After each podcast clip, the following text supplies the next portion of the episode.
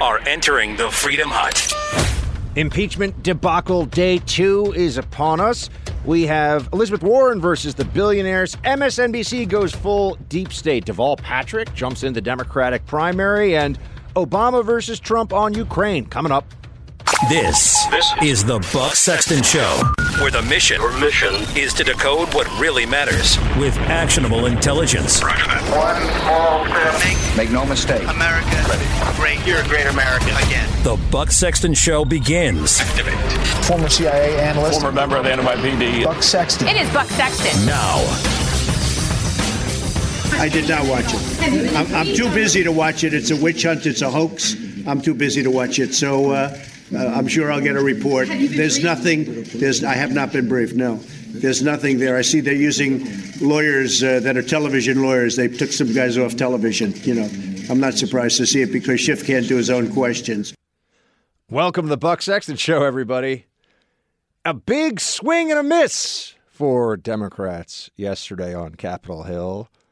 Man, was that whole thing a waste.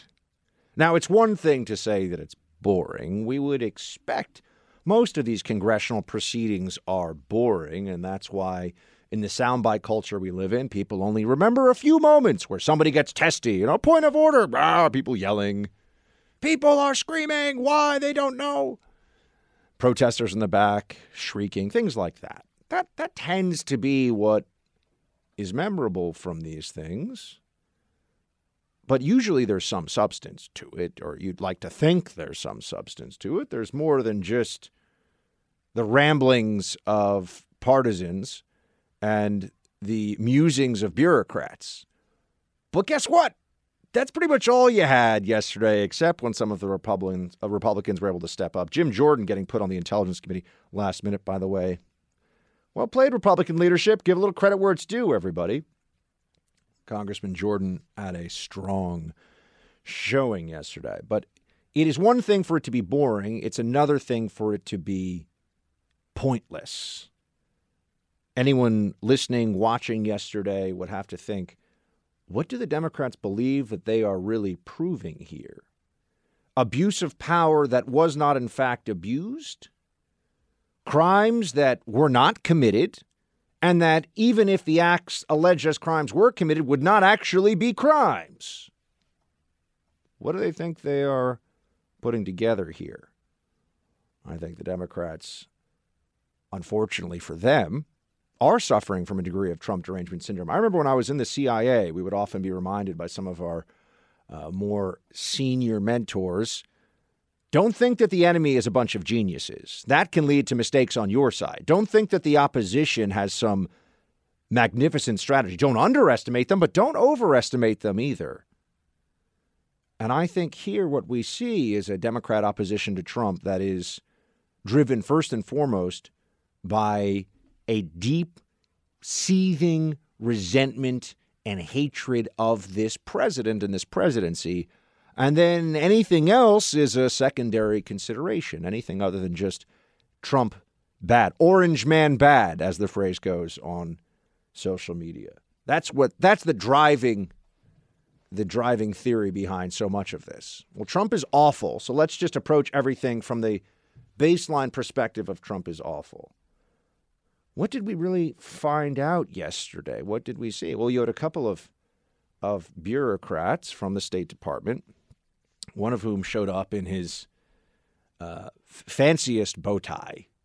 And there was analysis written in newspapers, I'm serious, about how the bow tie was meant to was meant to tie into his official State Department portrait to show that this is work and business and that this is his career. I mean, these people are nuts. They really are. There's something there's something that has gone very very wrong with them. But nobody could come away from yesterday. I mean, there were some people. I'll be honest with you. There, there are a couple even. I, have always thought that uh, Judge Napolitano, for example, he's always been very gentlemanly to me, and I cannot say a bad word. I would not say a bad word about the man personally. Um, whenever I've interacted with him, I, he, he's becoming one of the worst analysts on TV because he never sees anything other than Trump is bad, Trump is guilty, and he doesn't understand that that's not really feasible That's what MSNBC does. That's what CNN does. So there are these places where they're so stuck in the loop of everything uh, everything Trump is is awful and he must have committed a crime. We just have to find out what the crime is. That there's no taking a step back. The audience has been conditioned for this and they expect it. Anyone who would show up and say, What exactly is the impeachable offense here? In fact, the witnesses were asked yesterday uh, what the impeachable offenses were. Um, the witnesses were asked to tell us, and they, they by the way, had nothing. They don't, they don't know. What is the, uh, they don't know. In the past, it was very clear during impeachment proceedings exactly what was going on. You look at Andrew Johnson, he removed the Secretary of War in contravention to what Congress had had enacted. And guess what? The Senate was like, nah, even though everybody hated Johnson at the time. Going back in the 19th century now, everybody hated Andrew Johnson. I mean, even his own party, but they were like, nah, we can't kick him out for this. This is nonsense. Okay. You had Bill Clinton. Why was he impeached? And he was impeached. People always seem to forget this. He wasn't removed, he was impeached uh, because he lied under oath, which is a felony and for which he was disbarred. Bill Clinton broke the law. Bill Clinton should have gone to prison. People forget this.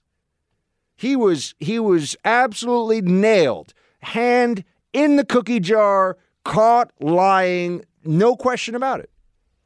There's no exception in federal law for I was lying under oath about a material fact, but it was like a really personal thing. That that doesn't exist. Was he prosecuted after he left office? No, of course not. Did they even press the criminal case again? Did they remove him from office? No, they didn't.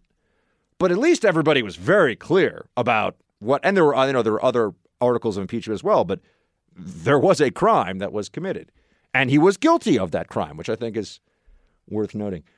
You go back to Nixon. Nixon didn't even get impeached. Why? Because Nixon was dunzo, and he knew it. They had Nixon. Um, public opinion had turned against him. His own party had turned against him. And that was all she wrote. What is the dunzo moment here exactly? What's the what's the big reveal? I mean, Jim Jordan, for example, was pressing diplomat Bill Taylor, and these guys, you know, Taylor and the other guy, they, they were out of central casting for pinstriped wearing, foggy bottom, stuffy pseudo intellectual policy folks. I mean, you know, this is like exactly what I I used to deal with them. I'm not just some journo who runs around, oh, like let me just say the things that I think. No, this is I used to have to deal with them. I had to deal with them overseas. Uh, you know, some members of the State Department, I've got to tell you, have a particularly negative view of of the real work that the intelligence agencies are doing sometimes.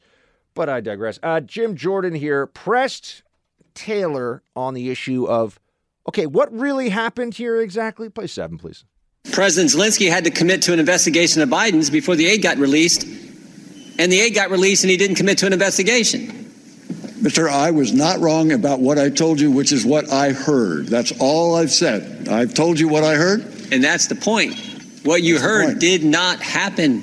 It didn't happen. You had three meetings with the guy. He could have told you. He didn't announce he was going to do an investigation before the aid happened.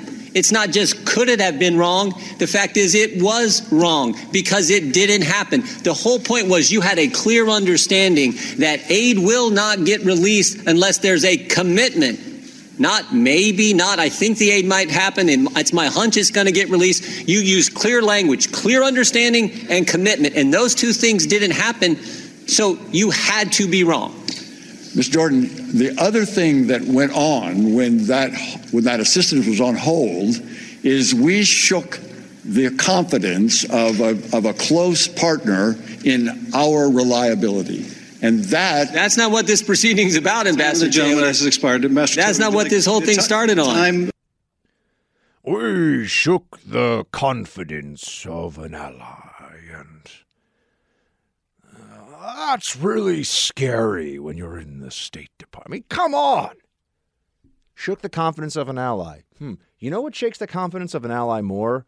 When the Obama administration presides over the greatest, you know, the, while Obama's in office, you have the most aggressive and expansionistic Russia since the fall of the Soviet Union, my friends. That seems to get left out of this discussion somehow. What Crimea. When did when did when did these things happen again?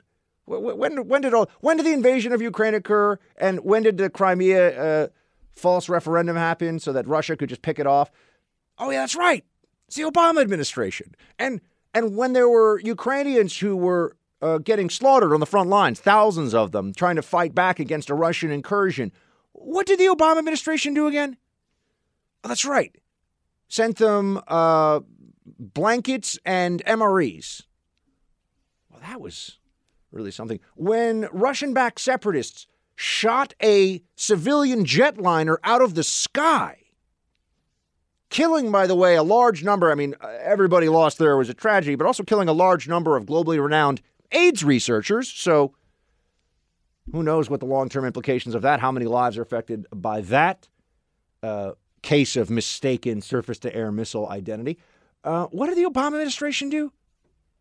Oh, that's right. A lot of just, a lot of just yammering about nothing. Oh, they're such strong partners for Ukraine. They're such strong partners that Trump came along and he's like, oh, let's actually give them the missiles so that the Russian armor can't just overrun Ukrainian fighting positions and keep pushing the line of control deeper and deeper into Ukrainian territory. And there's no there's no debate about this, by the way. There, there's no argument about whether or not this happened. In fact, just just to be very very sure, to be very clear, here's again Ambassador Taylor getting asked by Jim Jordan, lethal aid. Who who was a yay and who was a nay? Which president was down for it and which president wasn't? Please play ten. During the 2014 to 2016 period, I was serving outside of government and joined two other former ambassadors to Ukraine in urging the Obama administration officials at the State Department, Defense Department, and other agencies to provide lethal defensive weapons to Ukraine in order to deter further Russian aggression. I also supported much stronger sanctions on Russia.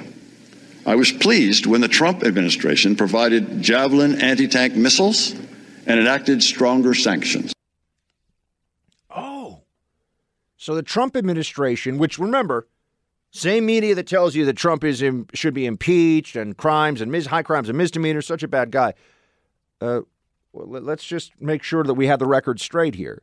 Trump, who they say, the same media says is Putin's puppet, he comes into office and takes more dramatic and meaningful action against Russia than Obama did. And Obama was the one who, by the way, was the leader of the free world when Ukraine is getting carved up and Crimea is seized through this uh, Russian refer- this this phony Russian referendum not recognized by the international community, whatever that means.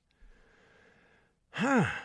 And yet Trump is the bad guy who should be kicked out of office because somebody heard a thing from a person who thinks that Trump created a quid pro quo, except there was no quid and there was no quo.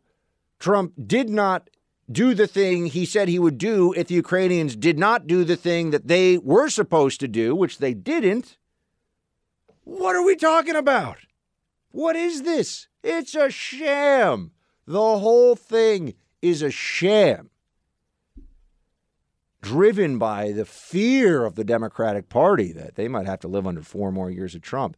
I mean, there are limits, I think, to even how far their hysteria can go with, oh, Trump stole the 2020 election too. You know, every election is stolen that they lose now. This is the Stacey Abrams maneuver from uh, from Georgia, by the way. Just just say that the other guy cheated. Just keep saying it. Do you have any proof? Nah. Just say they cheated, though, because that's really good for democracy and that's really good for bringing us together about serious political issues. It's just, uh, look, yesterday was a a belly flop for the Democrats. No question about it. It was just an, I'm going to try not I'm not going to say it. Nothing burger. We got it. We got to get nothing burger out of the language. It's not a what does it even mean? It was nothing. How about just that? It was a waste of everybody's time for no real purpose other than the catharsis that Democrats get from just just pretending that Trump should no longer be the president of the United States. It was a debacle, my friends, an utter debacle. And today, I don't think will be very different. But there there's some other areas here that I would like to get to. Mr. Goldman, what, what I can do um, here for you today is tell you what I heard from people. And in this case, it was what I heard from Ambassador Sondland. So the, the the biggest witnesses. Remember, they had to they tried to come out with a bang. Although Yovanovitch is going to testify today, and you know maybe she'll maybe she'll you know I don't know get into hysterics. But oh, the Ukrainians, we abandoned them. I mean, we didn't, and Trump was actually a better friend to them than Obama. But like, oh my god. Here's another. Let me tell you a little truth about the State Department, and I, I have some good friends who work there, but they would admit privately that what I say about the State Department is all true. so, just a question of am I is it a little bit less bad at some of the things that I say it's bad that it is? I mean, you could argue that maybe, but uh, the State Department is full of a lot of people who the issue they're working is the most important thing in the world. You know, if if somebody is trying to figure out a uh, you know h- how we get a improved literacy program through the State Department for the island of you know Vanuatu or something, that the people working on that program in the State Department, let me tell you, they're you know if it's if it's getting new drapes for the uh, for the embassy in Belgium, that the, the people working on that at the State Department, man, we need those we need those drapes for the embassy. The future of the country depends on. I mean, I'm exaggerating, but not that much. This is certainly true of any foreign policy issue that is coming to the forefront right now on, on Ukraine. I mean, Ukraine is, yeah, it's a U.S. ally and it's a thing that we should pay attention to, but does anyone ever stop to ask, I mean, how much are we really supposed to care about Ukraine? I, I just is that are we allowed to ask the question? I mean, I wish them well. I have Ukrainian friends, great country, lovely people. We're helping them out. We put some sanctions. Okay, this is not.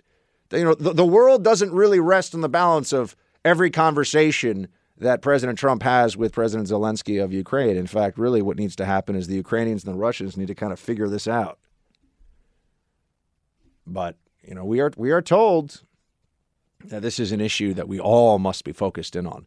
That it's more important than the economy in this country, securing our border, uh, ending endless wars, all these different areas of of the Trump administration that you know eh, getting rid of regulation. By the way, there's a fascinating chart that I saw that showed business regulation by state. No surprise, the bluer a state, the more regulations. It's it's like a almost like a perfect. Mo- the more you've got blue in a state, the more regulations you have. All of that, though, is secondary to Ukraine. We must do everything for Ukraine. Maybe not. We thought that Mykola Zlochevsky had stolen money. We thought a prosecutor had taken a bribe to shut the case, and those were our main concerns. And are you in favor of that matter being fully investigated and prosecuted? I think since U.S. taxpayer dollars are wasted, I would love to see the Ukrainian Prosecutor General's office find who the corrupt prosecutor was that took the bribe and how much it was paid. And that's what I said to the Deputy Prosecutor General on February 3rd, 2015. So yeah, George Kent, the other bureaucrat, the, the bow tied one, who is telling us that, yeah, Burisma, the prosecutor, there was really corrupt stuff going on there. In fact, Ukraine is based on some of the assessments I've seen, one of the most corrupt countries in the world. So, why would it be so strange, given that our aid policy to Ukraine was contingent? Oh, that's a quid pro quo, isn't it? A contingency, a quid pro quo. You do this or else. But we already had contingencies about the need for reform, for change in Ukraine because of the corruption. And Keep in mind that the corruption also ties very much into concerns about Russian influence. What is the best way? If you're the Russian government, what is the best way to get a pro Russian uh, sentiment going or to, to get the policies that you want enacted? Buy off politicians, buy off prosecutors. I mean, that's the most effective way. Sure, you can have paramilitaries in uh, in the Donbass region of eastern Ukraine who are seizing territory and pretending they're an indigenous uh, an indigenous separatist force when really it's all just being bankrolled by Moscow and you've got Spetsnaz who are pretending to be Ukrainian. It's complicated though because in the Donbass region, guess what? You have a lot of Ukrainians who are Russian speakers. First language is Russian. Then they, they learn Ukrainian because the state tells them that they should. The western part of Ukraine tends to be the more westernized, cosmopolitan, if you will. But the eastern part, the Donbass, is where the money is. It's where the mines are, it's where the factories are, it's where the industrial heartland that subsidizes the rest of the country.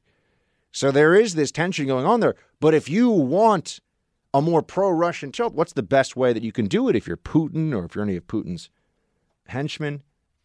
And just pay off people who are in charge of rooting out corruption to make sure that then you can pay off the people as the corruption, right? I mean, that's this is a so why would it then be off limits for the president of the United States, given that given that long established history of corruption in Ukraine? Why can't the president say, "Hey"? To his counterpart, who has come into office, Zelensky of Ukraine comes into office as a reformer who's going to, he's a swamp drainer. Zelensky's supposed to drain the swamp. Why is it then wrong for the President of the United States to say to him, hey, how's that coming along? And what serious human being really believes that paying off Hunter Biden to put him on the board of an incredibly corrupt company in a very corrupt country was on the was on the up and up?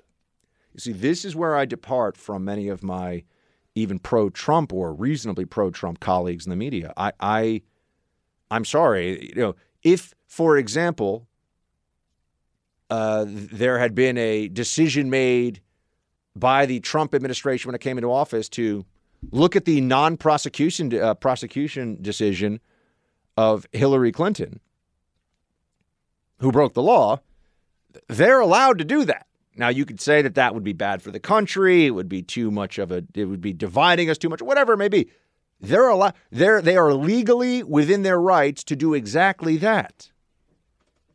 So, what then becomes the issue? One of discretion and one of judgment, one of politics, really.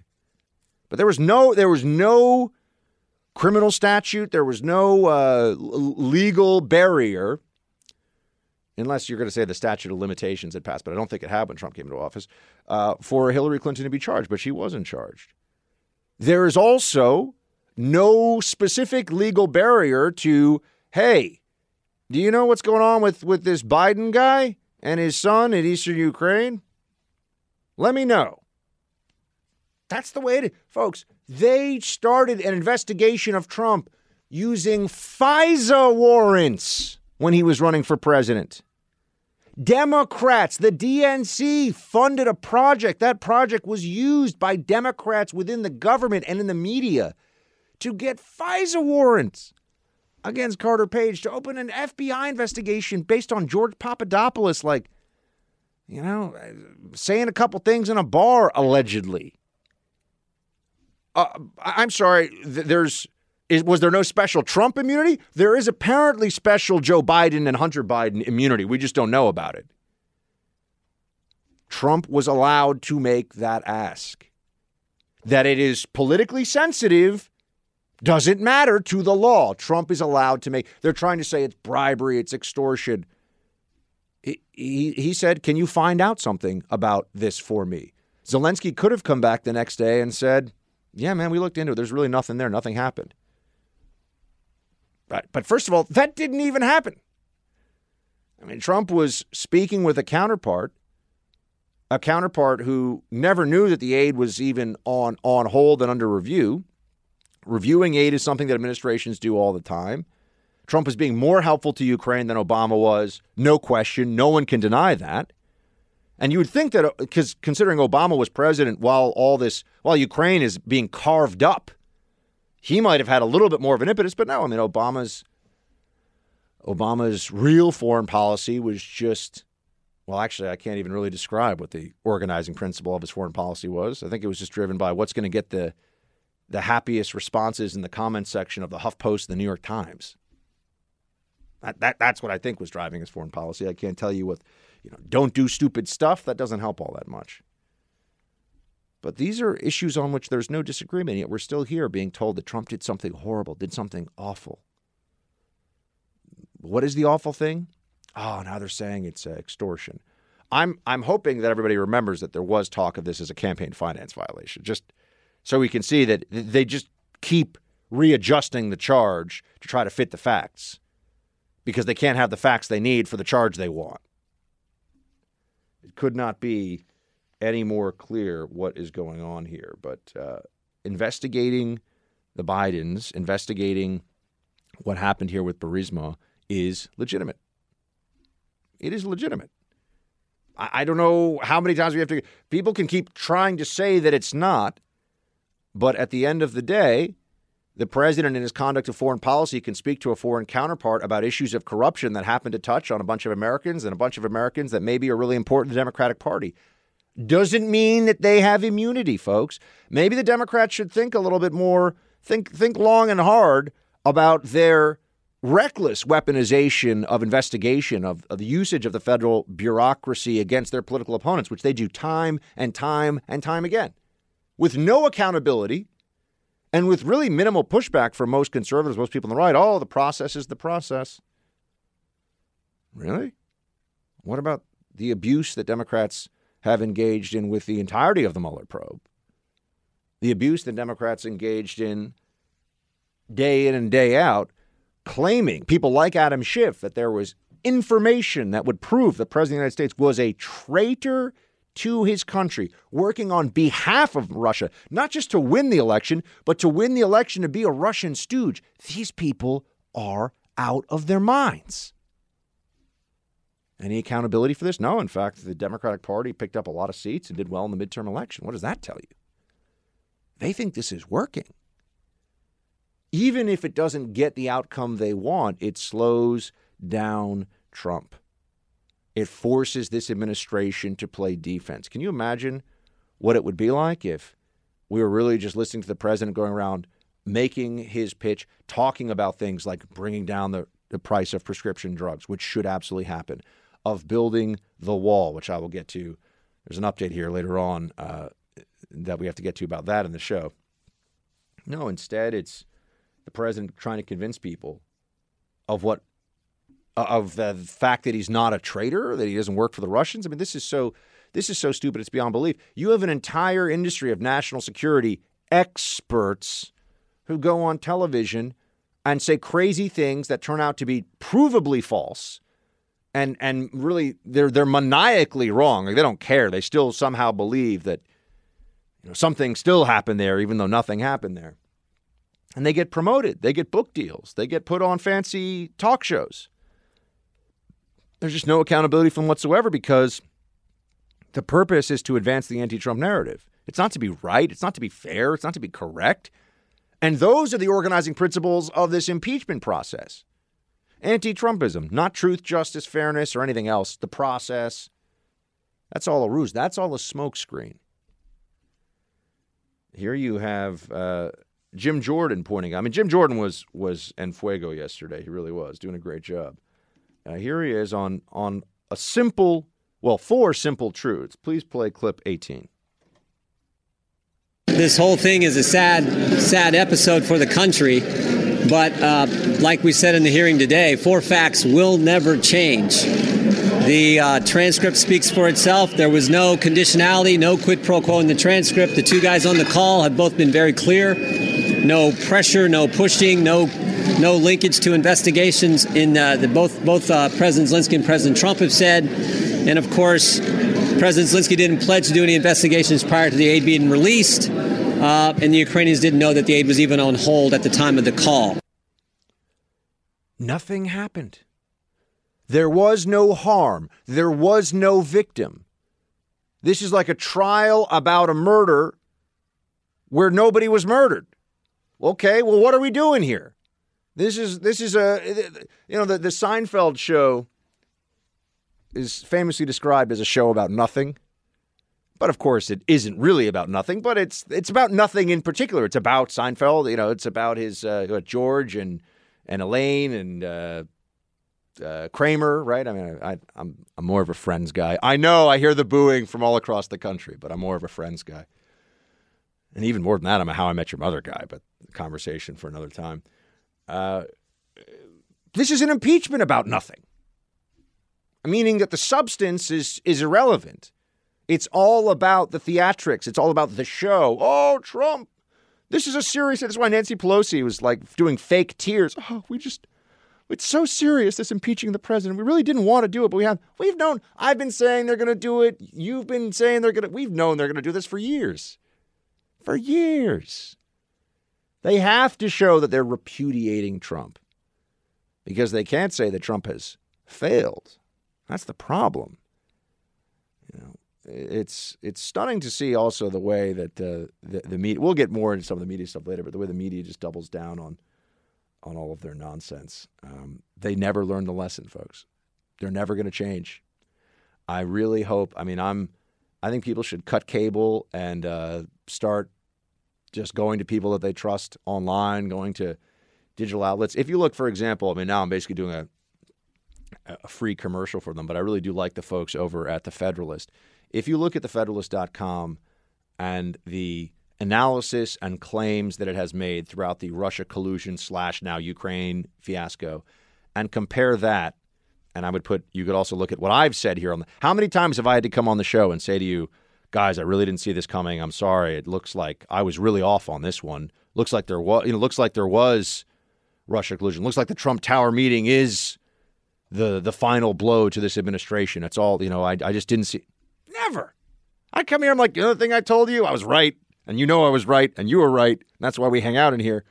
My friends, the Federalist, a lot of them, same thing, you know, bunch of great writers over there. Compare them to the lunatics at MSNBC and CNN and name, you know, NBC name a place. Oh, you know, collusion any day now, Russia, Russia, Russia, all this stuff. These people are ridiculous. I mean, they say absurd things. The former CIA director was getting paid by one of these networks to go on TV and say the president did something tantamount to treason. This is like what lunatics would say. No, everyone's fine with it though. He's not, you know, he's not booted from TV. Call the president a traitor, you're fine. say say anything a little critical of uh, a 16 year old who's being used by adults as an unassailable spokesperson for changing trillions of dollars of the economy, and you're a bad person and you're not allowed to go on TV anymore. I mean, this is the world we're living right now. I think we should change it a little bit. Mr. Chairman, will you be prohibiting witnesses from answering members' questions as you have in the closed door depositions? Uh, as the gentlewoman should know if she was present for the deposition. Which I was, Mr. For Chairman. some of them, yes. Uh, Correct. the uh, the only times I prevented witnesses from answering questions, uh, along with their counsel, was when it was apparent that members were seeking to out the whistleblower. We will do everything necessary to protect the whistleblower's identity, uh, and I'm disturbed to hear members of the committee who have in the past voiced strong support for whistleblower protections seek to undermine those protections by outing the whistleblower. So Mr. Chairman, only one member and their staff suspend. The on this will- committee has direct knowledge of the identity of the whistleblower. Gentlewoman will suspend. You asked a parliamentary inquiry, and I am responding, or a point of order, and I'm responding. How can Adam Schiff think about what he did here? And it should be terrifying to anybody that Adam Schiff was a federal prosecutor at one point and was making decisions about whose life to ruin and who to send to prison, which is what federal prosecutors do. You want somebody like Andy McCarthy in that role, a super smart, ethical, good person. You don't want someone like Adam Schiff in that role. But notice how he says he, he will not commit to not blocking questions from Republicans. I hold, hold on a second. How can he know that by blocking questions he's protecting the identity of the whistleblower when he doesn't know the identity of the whistleblower? As he told us yesterday in the hearing. How, did, how does that work? How would he know if they're getting too close to the idea? Because they can ask people, who did you speak to about the phone call? Who did you speak to about Ukraine policy? How, how could Adam Schiff conceivably be protecting the whistleblower's identity if he doesn't even know who the whistleblower is? And by the way, I think we all know who the whistleblower is. This whole thing is a sham. this is ridiculous. They just won't confirm it. You know why? Because if they confirm it, then people would be able to say, well, hold on a second. So this anti Trump partisan who people were concerned about leaking from the NSC to undermine Trump, who was, you know, who had interactions with Biden, clearly as a, as a Bidenist, uh, that guy got this whole thing started, and we're supposed to believe this is in good faith and it's about protecting the Constitution. And no, no, we're, we're not going to accept that. We're not going to believe the nonsense that the libs are trying to peddle here. But yesterday was quite a sight. Boring, but quite a sight nonetheless. Team, before we get into Elizabeth Warren and Bernie versus the billionaires and some other important matters of the day, um, I just wanted to note that you, we've all been told countless times at key moments in this whole drama, this saga that has been playing out with the Trump administration and the people that want the Trump administration gone. We, we are told, we have been told repeatedly, continuously, that there are different individuals who we should not question. They are beyond reproach. And they'll put out this, this sterling resume. And, you know, sometimes they'll leave some stuff off the resume, like as they did with, for example, James Comey, who if you look at his history in the FBI, there's some very shady things. His history as a prosecutor. James Comey, he who wanted to imprison Martha Stewart because by claiming that she was innocent of a charge the government wanted to bring, she was propping up the stock price of her company and therefore was engaging in fraud. That's Comey logic for you. I didn't do it. Well, by claiming you didn't do it, you're making it harder for us to prosecute you. So I guess that's obstruction of justice. Hmm. That's what James Comey would have said, I'm sure. Wouldn't be really a stretch for him at all. But for a long time, we were told that Comey, if you go back, you do a little Google search, you'll see people were crying when Comey was fired. Oh my gosh. What will we do without that lanky weirdo wandering the hallways? What will we do? Uh, exactly what they were doing the day before and the day after. It's fine. No one cared. Didn't matter. I worked at the CIA. Let me tell you, nobody who wasn't in like the immediate vicinity of any CIA director would have been, oh my gosh, the CIA director is gone. We're doing our jobs, whatever. Directors come and go. They're appointees. Who cares? Who cares? The rank, the rank and file. You these reporters, they have like two friends in the FBI at the New York Times, and then ask them. I'm sure one of them is the you know pajama boy guy over at uh, CNN, and you know he's the one that's always on TV. You know, it's like hey, he's like, well, that's Brian. I gotta get a new, I gotta get a voice for him. I haven't heard him enough. Um, anyway, I'm sure people I know who are career FBI are not thrilled that that guy is their uh, is, is their symbol on, on TV more than any other FBI guy these days. But we've been told this about all these different figures. Mueller was like the Mueller was like a superhero. Oh man, you hear about what a what a badass he was serving his country, and he's a prosecutor's prosecutor, an FBI man. You know, he's a lawman. The whole oh man, he was amazing. If you challenged Mueller, you were a bad person. You were un-American. Let him conduct his work.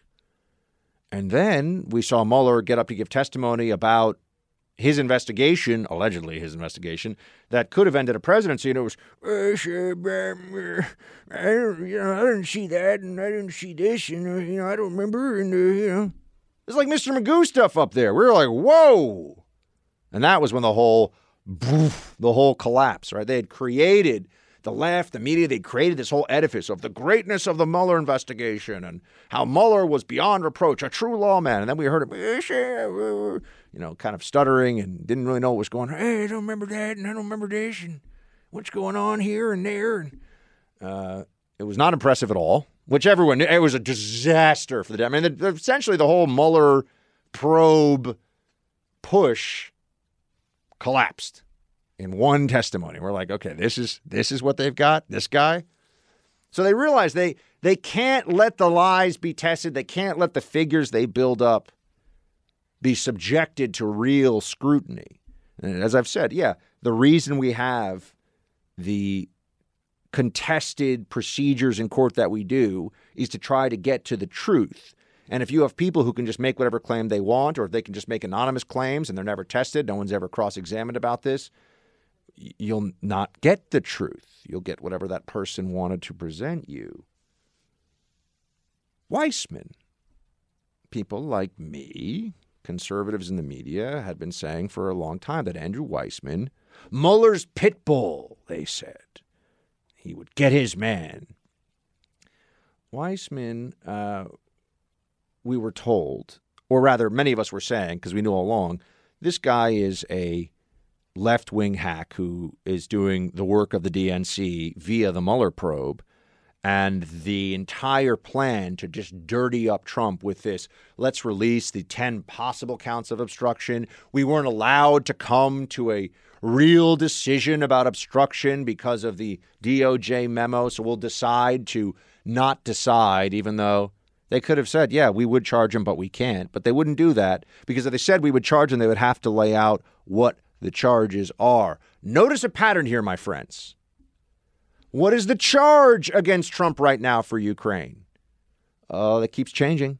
Uh, it's uh, abuse of power, bribery, quid pro quo, something, something, blah, blah, constitution. I mean, they're just, they don't know.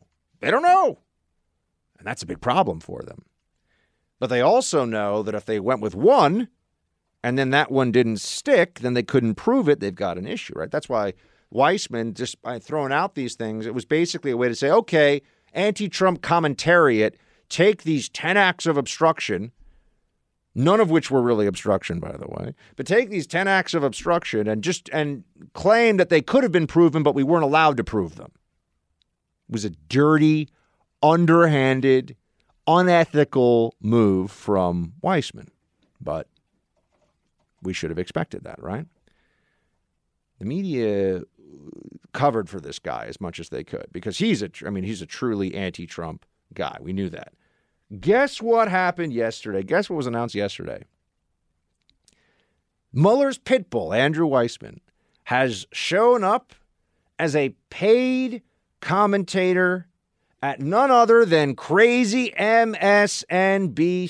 Play clip one, please. I think that uh, Ambassador Taylor hitting the theme of that there was a official and unofficial way that policy was being done, I think would I think for a citizen set off some alarms because that's obviously um, shady. Yeah, I mean, it, raises, it raises questions about okay, so for the unofficial way, the next question you have is why and what were you trying to seek? And do you think people get at a gut level? We are actually talking about these enormous powers that we give to the United States federal government. I mean, this is a State Department story. It could easily be a Pentagon story. Oh. Mm-hmm ship those bombs. Don't take the general's orders. Uh, take my, my lawyer, my friend's o- orders. I mean, this is kind of scary. It, it is, and it's also not that complicated. I mean, this is mm. if you want $400 million, that is actually, that's 400 million reasons to do what I'm about to tell you. Um, and or the favor that I want. Um, if you want that, and by the way, the reason which came out loud and clear today is the reason that you want it is because it is actually going to save right. lives. It's going to save lives. Let's just hone in on that for a second. Why didn't Obama want to save those lives? Because he didn't, because he wouldn't give them the missiles they needed to defend themselves. Could Obama have been impeached for that? No. Criticized for it? Yes. You don't impeach him for his bad judgment as commander in chief on an issue like that. You have an election. This is not. There's not a transgression here worthy of the punishment of impeachment. Um, but notice how they they just skip past this, and it always becomes well. Trump, you know, tr- Trump cost lives. I saw. I mean, Alyssa Milano, who is who is an idiot. I mean, I've talked to her. She's uh, a a very sanctimonious, ill-read, ill-educated super lib who doesn't know a damn thing about anything, other than when her dog almost peed on my foot during the interview. But that's a whole other conversation. Um, it was a little Chihuahua, a little ancient little Chihuahua. Not quite as fierce as the carpet shark dachshund that tried to rip off my face that one time, but maybe that's a story I'll have to tell you another day. Uh, but you know, she's saying that lives have lives were lost here. This is it, any hyperbole, any exaggeration. It's all acceptable when it comes to finding a way to say that Trump is the worst person ever. Lives were lost. Lives were not lost here because of Trump's decision. The money went out. The aid continued on. But more than that, I, I just have to note okay, so the guy who was supposed to be trusted to be an officer of the court, of the Department of Justice, even, somebody who had an enormous budget and total latitude to go after the president and all of his advisors, family members, everybody, Weissmann, who we know is really the one running the Mueller investigation. Mueller was a figurehead. Mueller was a front, a facade to be the one that you you couldn't criticize him. Meanwhile, over here, Weissmann's the one who's doing all the anti-Trump stuff behind the scenes. And now we see that what does Weissman do as soon as that's all done? No, gets a contract at MSNBC. What do Clapper and Brennan and these other guys do after they've tried to take down Trump? try to get the whole government uh, apparatus to be weaponized against an incoming president. Oh, they go to you know they go to their buddies. They go to Jake Tapper over at CNN. They go to these these lying, fake news clowns, and they welcome them with open arms. You want to talk about the swamp? Uh, people have always gotten so concerned about the rotation of people from Capitol Hill into into lobbying roles, and oh, you're a congressman now, you're a lobbyist, and it's all so gross. And what about the rotation of I'm going to go from being a senior government official in a nonpartisan role, mind you, allegedly, like CIA director, you know, NSA director, whatever it may be, FBI director. I'm going to go from that to being a rabid anti-Trump partisan on TV right away. We're supposed to think that this isn't going to affect our perception of decisions made at these agencies and by these institutions going forward. We knew Weissmann was what he is.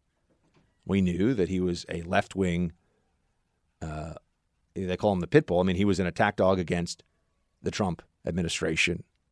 He was doing the dirty work of the left and doing it under, under the under the color of law, doing it as though this was the right thing to do, which makes it even worse. Daniel Goldman, the lawyer that they have chosen for this process, uh, he has been a, a frequent guest on conspiracy Russia conspiracy TV, known as MSNBC and NBC. I see a tweet here from him back in 2018. Julia Ioffe, who uh, has been fired once or twice for saying completely horrific and insane things, by the way, uh, about the president's family. Julia Ioffe says, I have to say, I feel less safe as a journalist in America these days than I ever did in Russia. A lot less safe. It's a stupid thing to write. It's a stupid thing to say. I mean, you know, you could feel less safe walking out your front door than somebody who's on the front lines of a war zone. Doesn't mean that that's rational. It means that you've got a problem. Journalism in America is not a dangerous job at all. Period. Full stop. There are dozens of jobs, dozens of jobs that are considerably more dangerous than journalism is not a dangerous job. Journalists all like to pretend, oh, we're so in Russia, it can be a dangerous job. Journalists get killed, they disappear. So it's just a dumb thing to say. Daniel Goldman, the lawyer who's presenting the Democrats' case in this whole impeachment farce, responded to Julia Ioffe's tweet from one of the best journalists on Russia who has spent a lot of time there. Important. Essentially echoing that, yeah, journalists should feel less safe in America than they do in Russia a moronic statement that is not backed up by any statistic. I know the statistics. In fact, the Committee to Protect Journalists reached out to me. It was great. So they're like, you know, we really didn't we really didn't approve of you using our statistics in a piece you wrote about how journalism isn't dangerous. I'm like, well, I don't care that you don't like that I pointed out that journalists in America are a shockingly safe and a shockingly safe profession.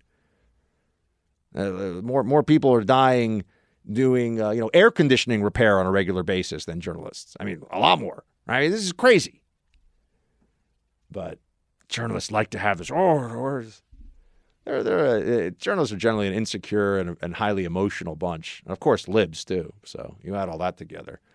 But this Daniel Goldman guy, another, you know, this guy, it's we've completely blurred the lines now. They, these people that we keep getting told are nonpartisan or experts or whatever, they are crazy partisans we're always right when we say it. It's never a surprise, and the media just keeps marching along with the lies. It's uh, it's quite a thing, my friends. We have to be able to come together as a caucus. And if it is this Ukrainian allegation that is what brings the caucus together, um, then I think we have to run with however we unify the House. And so while I believe personally that we should be pursuing and, invest- and investigating quite fragrant, fragrant, flagrant abuses of the emoluments clause, um, even reporting as recently as as, may, as the suspicious stops at Trump properties, even in um, congressional delegations or rather in um, foreign trips. I think that all of this is, is game for investigation, but we also need to move quite quickly because we're talking about the potential compromise of the 2020 elections.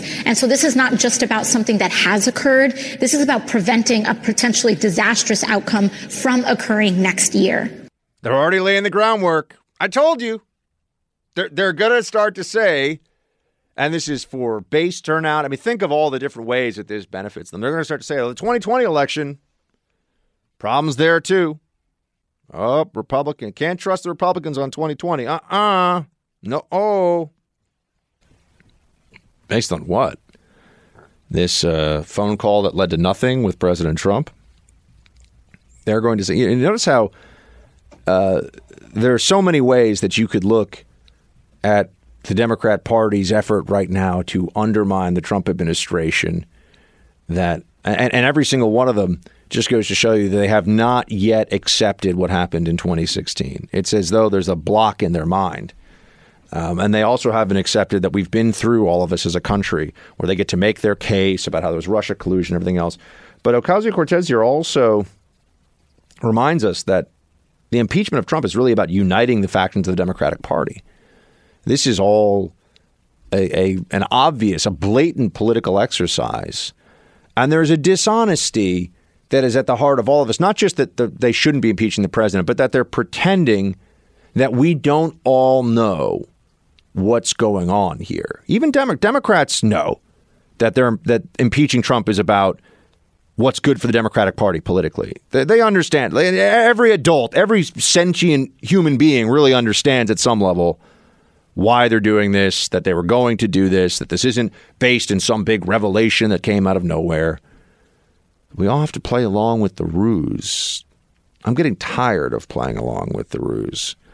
Uh, I know it's going to be tiresome, and that's actually a, a concern I have. I mean, look, on this show, the good news is there's so much that I want to talk to you about that has nothing to do with impeachment that at any point in time we can just switch it up and say, all right, let's talk about some other stuff here because they're going to, this is going to grind on. I mean, the impeachment of Bill Clinton, I think, took about four months in total. Um, I think it was something like maybe started in either October, November 98, and then it was finished by uh, February of 1999.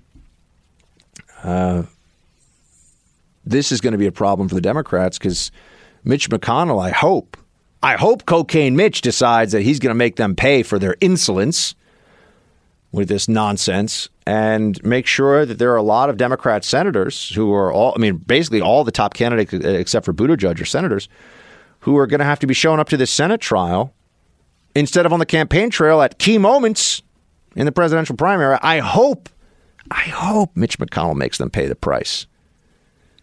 That uh, Cocaine Mitch says, say hello to my little friend. I, I hope that he makes sure that they're not going to get away with this action in this way. But we'll have to see. We'll have to see. I have constitutional responsibilities. Uh, I took an oath of office, as did everyone in Congress. And part of that oath of office is the basic principle that no one is above the law. That includes the President of the United States. And if the House goes forward and sends an impeachment over to the Senate, then I will be there for the trial. Well, I'll just make sure that nobody's above the law. She'll be there. Elizabeth Warren's going to be there. It's going to be great. It's going to, oh, yeah, fantastic. Elizabeth Warren is dialing up the class warfare rhetoric. Here's what I think her, her play is, if I may. Here's what I think Elizabeth Warren uh, might be able to do. She knows that if she gets the Bernie support behind her, then all of a sudden, if, if all of Bernie supporters were to go for Warren, she'd be the front runner. No question about it. So, how does she just continue to present herself as the more viable version in the general election of what Bernie presents? And class warfare is a big part of the pitch. She's going after these, going after these billionaires. I think it was um, I actually I don't want to say because I'm forgetting, but there was a a blue check. I think it was a senior former Clinton administration official who had this thing about how to become a billionaire in this country, you have to do, and it was a list of five things. You know, inherit wealth, insider trading, steal from people, you know, have a monopoly. It was basically like you're you're cheating in some way, or you just got you know accident of birth, super lucky. Um, but uh, know, the truth is that a lot of billionaires actually have created products or services or systems that have changed the world that we all live in. And uh, the truth is that Elizabeth Warren trying to speak ill of billionaires in this way is just cheap theatrics. Uh, but here's what she ends up saying. Play, play. Here's here's her talking about how the billionaires are whiners. Play clip twenty. I've noticed that billionaires go on TV and cry. Uh, other billionaires encourage their billionaire buddies to jump into the race. I believe that what our election should be about is grassroots, how you build something all across New Hampshire, all across the country. And that we really shouldn't have elections that are about billionaires calling all the shots, whether they're reaching in their pockets to fund their own elections or whether they're counting on uh, uh, getting other people to run. Look at that. She manages to add the class warfare side of her uh, campaign or her approach, not just as a as a general, oh, you know, soak the rich thing, but also as a way to take a swipe at Tom Steyer, who is who is nuts. I mean, the fact that that guy became a billionaire, I will say, is uh, is stunning to me. But he, he is a billionaire. Um, Mike Bloomberg, who wow, he's had a pretty disastrous early rollout of his campaign, if we're calling it that. Turns out that he said some very bad stuff about women back in the day. The New York Times had a story on that very fast, almost like the New York Times was keeping that one on the shelf. It was a what in baseball producer Mark is it a is it a brush back pitch when you uh, when you throw right when you throw high in, and inside is that right that's yeah. a brush back brush yeah. back yeah. Yeah. New York Times does a brush back pitch to just be like step away Bloomberg no third no third party no nothing you know we trust me they got a lot they got more on him too That's one thing if he's going to be mayor of New York it's another thing if he wants to play in the big leagues and, and run for president so Bloomberg has already had to put out an official apology. The guy's been in the race for like two days. Um, so there is so there is that. Uh, what is uh, Elizabeth Warren's proposal for billionaires? By the way, if you look at it over time, it would dramatically erode the wealth of people who are billionaires, such that uh, y- some of these people would end up with seventy percent taxation of their entire uh, of their net worth overall would be would be about seventy percent over time. I mean, the near the Wall, Wall Street Journal did an analysis of it yesterday. Uh, one of the things about the countries that have big and booming economies is that they do have very very wealthy folks in them, right? I I would prefer, and and ultimately there is something of a philosophical debate here, but I, I don't want to live in Sweden. I want to live in America. I, I like that there are people here who become ultra wealthy. Do they have too much influence? Yes, but is there a tremendous amount of benefit that other people gather uh, or other people get themselves from you know the the Walton family billionaires because of Walmart right?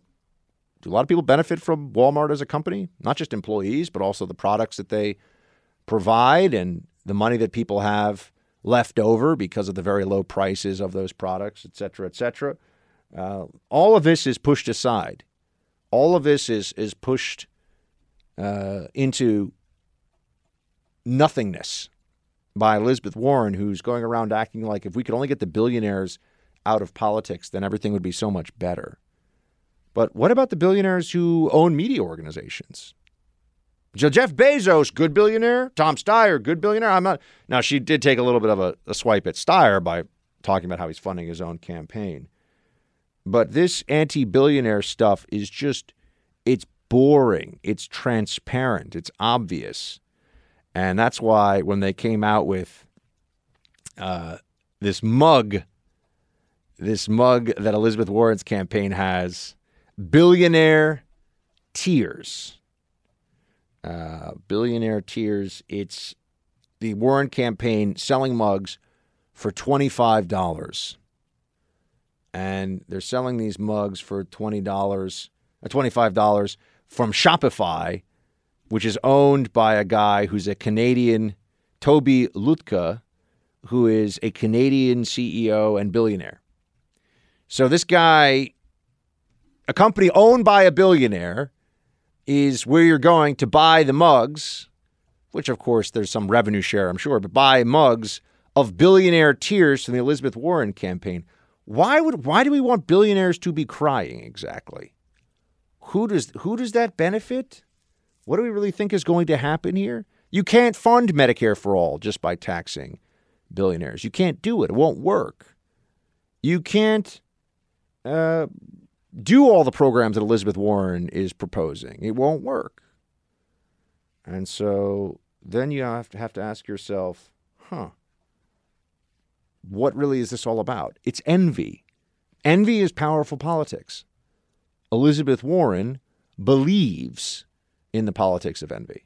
Because she knows that for a lot of people, especially a lot of libs, a lot of Democrats, that make it makes them feel better to think that the reason that things aren't the way they want them to be in this country is because of these these powerful external forces of all these billionaires even though a lot of left-wing victories have come as a result political victories. A lot of their a lot of their the help they get from the media it's from liberal billionaires uh, there, there's no shortage of those but it still create this this boogeyman of the of the American billionaire that this is so central to Elizabeth Warren's campaign does remind us all that ultimately there there is a a major socialist impulse at work here.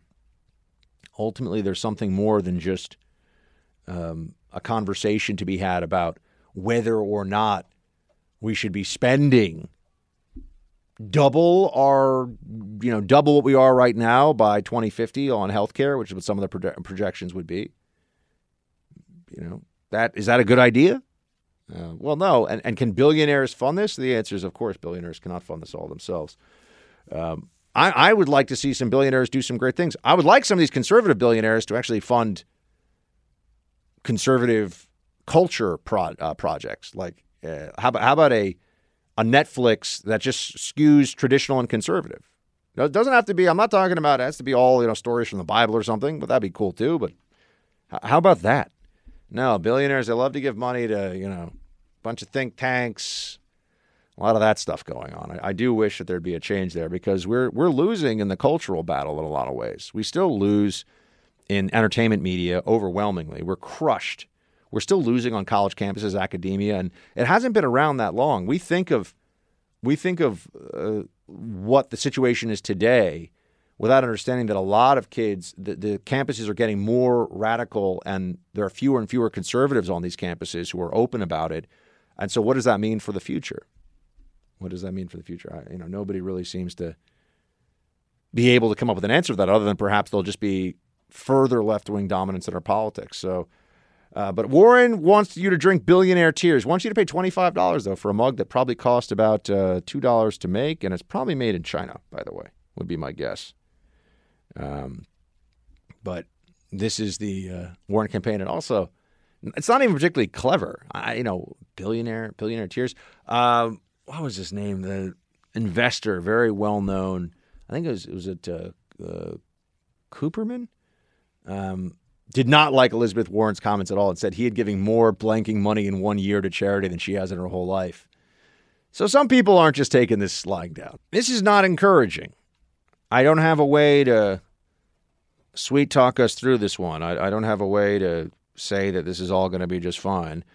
Uh, Homeland Security here, according to the Washington Times, has confirmed that there is no new border wall yet. I don't have to remind you all build the wall, build the wall was I don't know, maybe a bigger chant than lock her up at the rallies. It was close. It was one or the other. Um, I think that lock her up was mostly was mostly said in jest, although for some people it probably wasn't. Uh, build the wall was supposed to be a serious policy idea, or or rather a promise that would be kept, and it has not been kept. And my friends, Republicans had the House, had the Senate. There were opportunities here. Why? Was this not a promise kept? I do. I think it is. It is fair to ask the question um, because now we have 78 miles of upgraded fence built, and that does help. I know that I've seen it. The upgraded fencing is superior to what was there before. I mean, what's there before? If you go to the San Diego border sector, you go up. There's like a five or six, no, maybe like a six or seven foot fence that you just go up to it and just go whoop and climb over it and the double layer fencing separated with with uh, with plating at the top to make it even harder to use grappling hooks or ladders. Uh, you know, it's separated by a kind of no man's land.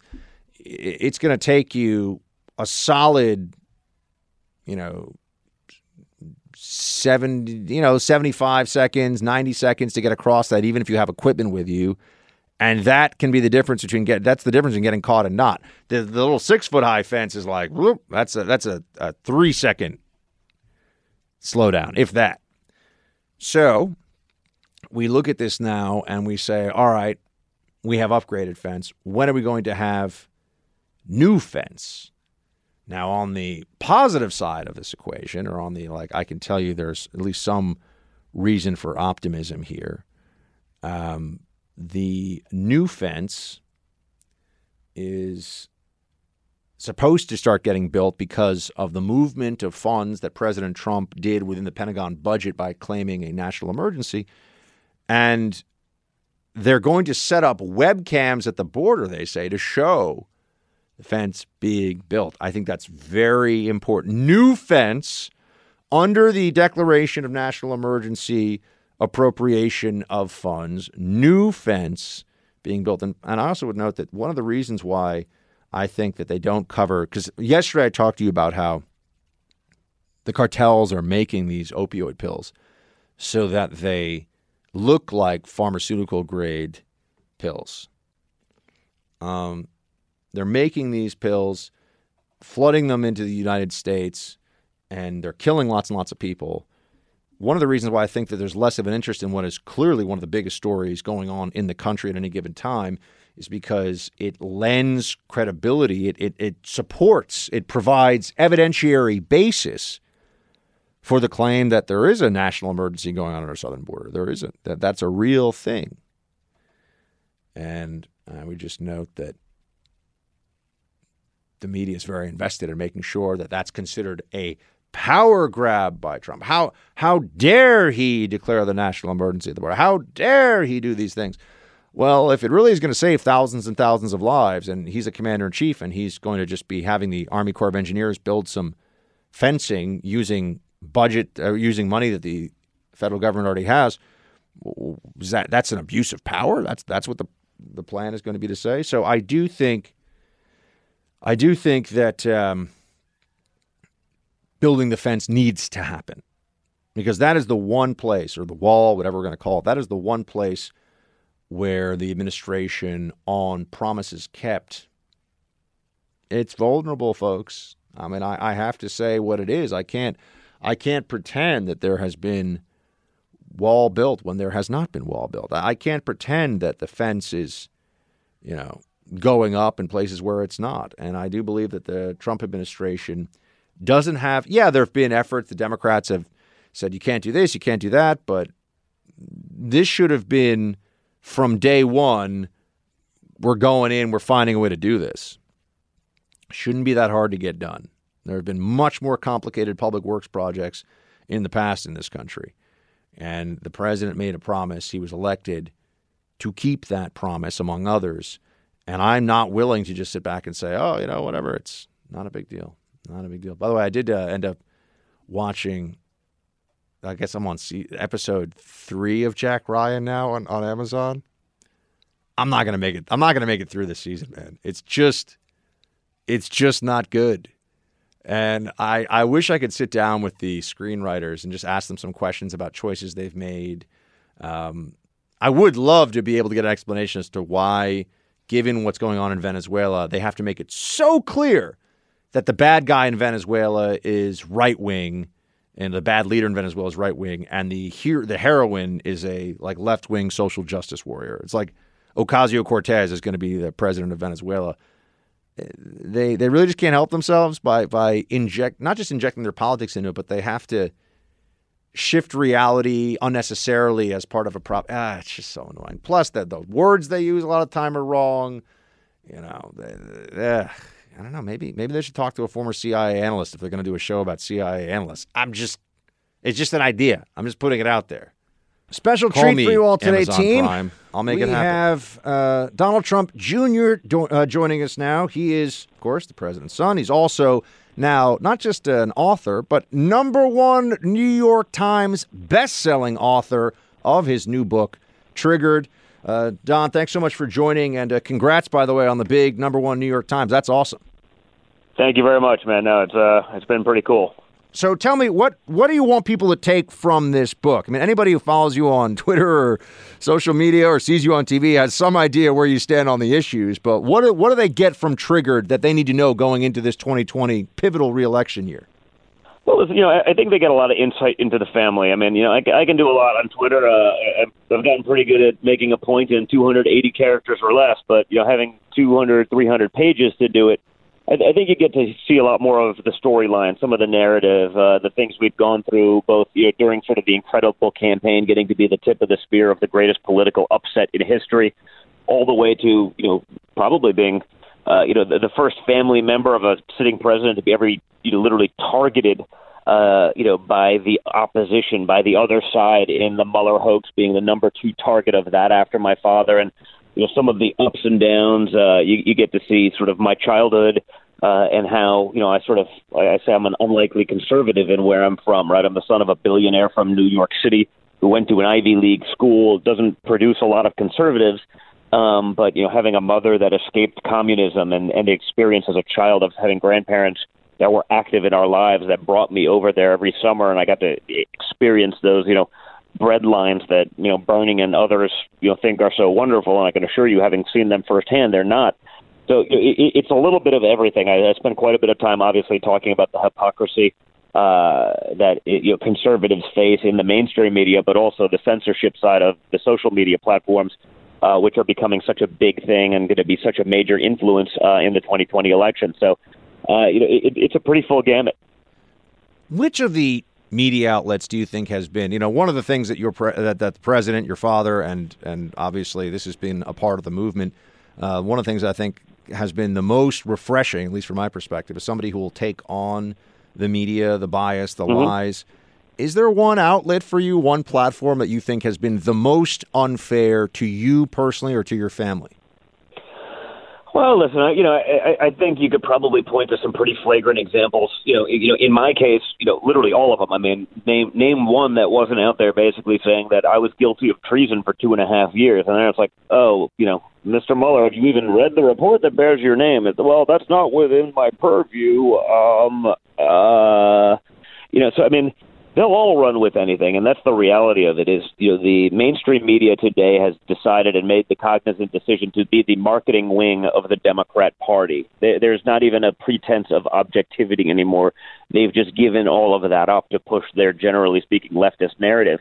And so, you know, the most recent example, the one that just strikes me and perhaps irks me the most, is sort of the Washington Post and the al Baghdadi uh, incident. You know, when they can take the founder and leader of ISIS, a man that has murdered and raped people, a, a man that has lit people on fire after dousing them in gasoline in cages, to make him into, and I quote, an austere religious scholar, shows you the level of you know, sickness uh, in, in these people in their minds, and it, you know it really makes me wonder. You know, my father used to get a lot of help for saying like, you know, the mainstream media is the enemy of the people, but you start seeing some of the stuff that they do, the bias, and you start wondering, like, well, you know, man, I, like I don't, I can't imagine someone not wondering if that's in fact the case because they, they certainly don't seem to like America. Now, Don, uh, we've seen that there's unfairness in the way the Democrats are using the apparatus of the government to go after their political enemies. That's nothing surprising. Mm-hmm. That's been going on for quite some time. In fact, it even predates your father, although the president is I think, the single biggest target of these uh, machinations. But even knowledge of innocence is not necessarily enough, I would think, to make somebody not worry about being a target of the of these efforts. I mean, when the Mueller probe was coming after you, even though you knew that you weren't a traitor, you hadn't done anything wrong, did you have some nights where there's some times where you thought maybe they're going to try to take me down, even though there's no there there? Well, I mean, I definitely thought that that was was their goal. I mean, that you know, the reality is, um, I sort of, you know, perhaps I, I write in the book. It sort of took me 41 years to realize I was a lot more like my father than perhaps I had ever thought. You know, which is when you back us in the corner, when you force us to sort of fight, we will, and uh, we, we will fight hard. So I mean, you know, I, I talk about sort of the stories of even my lawyers being like, you can't be as aggressive on TV and on social.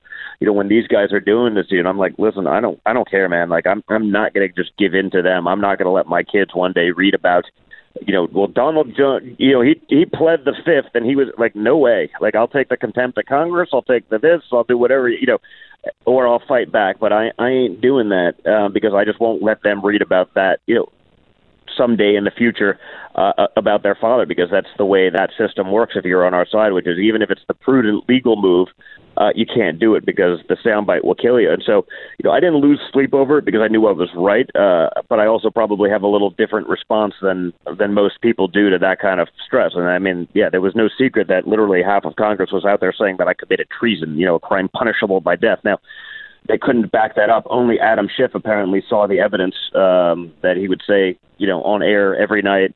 Uh, no one else had seen it. I guess he forgot to turn it over to Robert Mueller. Um, but you know, it, it was pretty brutal, and you see that viciousness. And I think one of the points I make in Triggered is like, you know, if they can do that to me, if they can do that and what they've done and continue to do to the sitting president of the United States, if the social media platforms can censor me and him and you know uh, shadow ban us and everything else that they're doing, like who can't they do it to, Buck? who aren't they already doing it to that you may not even you know know? I mean, and that's a scary notion. I mean, that's sort of I think it's a big part of why you got Trump because uh, other people feel that same way. But it's I mean, I think it really bodes well for us in 2020, understanding that we're up. You know, fighting a much larger uphill battle because they'll be trying to suppress him so much more, and and all of us, uh, and, and the people who are supportive. Um, but it's also you you watch the spectacle, and I I say spectacle, uh, you know, it, uh, very seriously because that's all it is at this point. I mean, you had a congressman yesterday saying that hearsay. You know, the I heard it from a friend who heard it from a friend who heard it from a friend. Uh, hearsay is actually much better than actual evidence. Like, oh, well, that's only true if you have no actual evidence, which they don't, and yet they will continue to perpetuate uh, these hoaxes to get what they want, which is to you know subvert the will of the people, reverse the 2016 election, and you know that's when the impeachment started. I mean, the impeachment started on November 9th, 2016, when my father beat the chosen one and beat the establishment. We're talking to Donald Trump Jr., author of the number one New York Times bestseller Triggered, which is out in bookstores now, also available on Amazon. Uh, Don, are you surprised by some of the people? Because you know I know that you, in the book you write about your personal experience, your life, and then obviously there must be a substantial focus on the last few years. Are you surprised by some of the people that at one time were very close to your father's presidency and perhaps close to him personally, who have very openly and very clearly turned on him?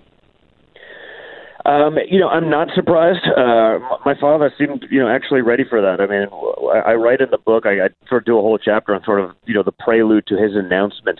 Uh, and, you know, we, we went through the thing as a family and yada, yada. And we're going, I remember going down in the elevator with him on, this was June uh, 16th, 2015, the day he announced. Uh, we sort of went down in the elevator. He got off in the lobby, went down to the ele- escalator. We went down to go watch him. Um, and he just looks me in the eye and he just goes, and now we find out who our real friends are.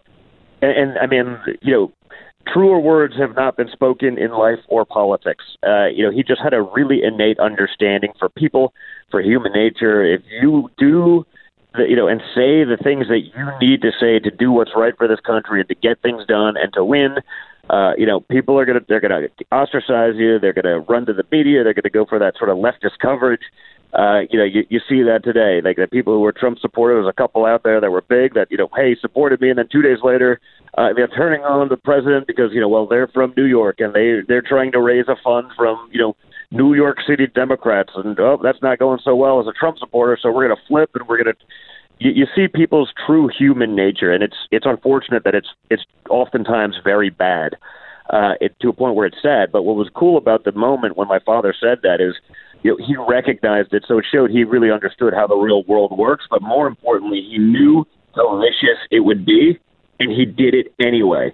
He did it anyway because it was the right thing to do for America. It was the right thing to do for the people of this country who just want to live their American dream again uh, and had been failed so many times by politicians over and over, making promises, having no intention or, frankly, no ability to actually deliver on those promises because they just weren't competent uh, in anything other than being politicians. They, you know, they had no business understanding, no sense, and yet they're making trillion dollar decisions that our children and grandchildren will be beholden to. So uh, it, it was really cool to see that he knew how bad it was and was was willing to do it anyway. Willing to take those hits because he didn't need this job, but he did it because it's the best thing for our future. Clearly, the next year is going to be spent by you and, and other people in the president's inner circle trying to make sure that we have four more years of Trump. And I, I wish you well on that on that journey, and we'll do what I can from my perspective to to help. Um, just wondering though, down the line, you think you might uh, step into the arena in a in a different way? Uh, well, you know, right now my only focus is 2020. I mean, you know, I, I want another four more years of this. Obviously, you know, he's accomplished incredible things despite unprecedented incoming. You know, but unlike anything any president has ever taken uh, before, and he's still getting it done. So I want a few more years of that to make sure that you know we we can uh, you know rid the swamp of some of uh, these bad actors that we, we can call out this nonsense. You know, we can do that. We can reset the course of this country in a positive way for many years to come. Uh, I do enjoy the game. I mean, I, I do like being out there. I like seeing yeah, the difference that it's making in people's lives. Uh, you know, I, I sort of, I've never really been much for the New York City sort of rubber chicken dinner charity circuit scene. I, I, I'm probably much more at home in many, uh, in many respects you know, in in the Rust Belt, in in the Midwest, uh, out there, whether it's you know hunting, fishing, shooting, all my hobbies that bring me there. Uh, so it is so cool to see those people living better lives and having more opportunity, and you know, not not fearing for their children's futures in the same way. Uh, so I I do like it, but you know, again, for for now, my only focus is 2020, and you know, once we get that, we can talk. All right, Donald Trump Jr. Everybody, New uh, New York Times number one best-selling author. The book is Triggered. Go out and grab your copy now. Don, thanks so much for making the time. Congrats and good luck. Thank you very much, Buck. Really appreciate it. We are saying that what this campaign is about is not just winning the election, it is telling the 1% and the corporate elites, who, by the way, in case you haven't noticed it, are getting very nervous lately. The billionaires are actually getting very emotional they're breaking down. They want to take our money. Oh my God. How terrible can these people be? We only have $150 billion. They want us to pay taxes. What is this country coming to? Bernie Sanders is out there with demagoguery, no facts, no truth, no nothing. They want us to pay taxes, only 150. First of all, who, who 150 billion? Does anyone have 150 billion? Who's even talking about? Oh man, it's people just like to hear this stuff. They like to hear that the rich are going to get roughed up. The really, really rich are going to be squeezed. Um, I, I've got to tell you, this is it's fascinating to see. I mean, Democrats are getting what they deserve here, especially very wealthy Democrats, because the the way that this has been set up for a long time for the particularly wealthy Democrats is that they buy off, you know, their their guilt, their sin of all this acquisition of wealth is dealt with by supporting left-wing causes, by being a Democrat, by saying you care so much about poor people. I mean, you see this also where it doesn't matter what you give to charity. That's not that doesn't expunge the sin of tremendous financial success. What you have to do, according to these Democrats, what what must occur is supporting left wing causes. Look at uh, when one of the Koch brothers passed away relatively recently. They were very they were very clear on the left that it didn't matter that he had given tons of money. I mean, I can't even count. I mean, lots and lots and lots of big checks to different artistic endeavors, charitable foundations. No, because he was he was not even really a Republican, kind of a libertarian. Uh, you know, the Koch brothers are very, uh, very on some issues rather socially liberal. You have to be a left-wing billionaire, or else your billions are the equivalent of ill-gotten gains. That had been the way that it was. Now it's more if you're a billionaire, period, we might have to sacrifice your property rights on the altar of Bernie Sanders socialism. and they're going to be saying things like, "Oh, it's just a little bit here and a little bit there." It's it's going to be quite quite a lot of uh, of money actually. And the people that are pushing this, and you know this, whether it's Sanders or Warren, they don't understand the ramifications. They don't understand what the economic impact will be of these different policies that they're pushing. All they really know is that people on the left like to hear about how bad billionaires are. The big, bad billionaires. Going to take their money, we're going to take it away from them, make sure that they can't actually continue to be the plutocrats, the fat cats, the billionaires. It used to be from Bernie, the millionaires and the billionaires, but then people found out that Bernie Sanders, prominent socialist, has three houses and is himself a millionaire. So that makes it a little bit more. That makes it a little trickier. That makes it a little harder, you know. The, the, the ultra millionaires and the billionaires, millionaires in the 10 million plus category. So it's not like you have a lake house in Vermont. You got to have a beach house in the Hamptons, and then you're a bad millionaire. Okay. Well, I'm glad we've established there's some kind of uh, separation there. Uh, I'm glad that Bernie Sanders is now so uh, so very clear. Oh, wait, wait. I wanted to get to this. I couldn't believe. I love it. I mean, I, I'm I don't hide this. I, I you guys all know. I, I think Tucker. I think Tucker is great. Uh, I think I think his show is excellent. I think he's very entertaining, very smart, and he's always been very very kind to me, which is uh, I will tell you rare from the alpha males in this media business. There are a few who are very nice to me, and a lot that are hoping that I get hit by a bus. But maybe that's a conversation we'll have another time. Uh, Tucker's great, and I just love this. Just play, just play twenty six. This is fantastic. CNN went wall to wall with it all day under strict instructions from their reclusive dwarf king to squeeze every last drop of partisan drama from the proceedings. If you got stuck in an airport and happened to catch some of it, you can testify to how pointless and tiresome the whole thing was. If nothing else, it made you realize that Democrats really have no master plan for impeachment, whatever you may suspect. They clearly haven't thought it through. They're making it up as they go along, as most people in D.C. are. And in the end, impeachment almost certainly will hurt them. The whole premise is just too dumb not to hurt them. He called Jeff Zucker, president of CNN, who's a jerk, uh, called him a reclusive dwarf king. I don't think Tucker's going to get a job from Zucker anytime soon. Tucker versus Zucker. Tucker won. Tucker won that battle. Wow.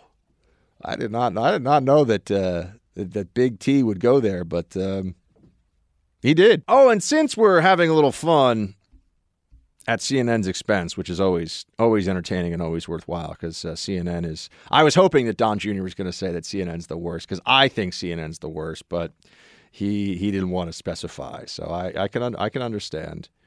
Um, but uh,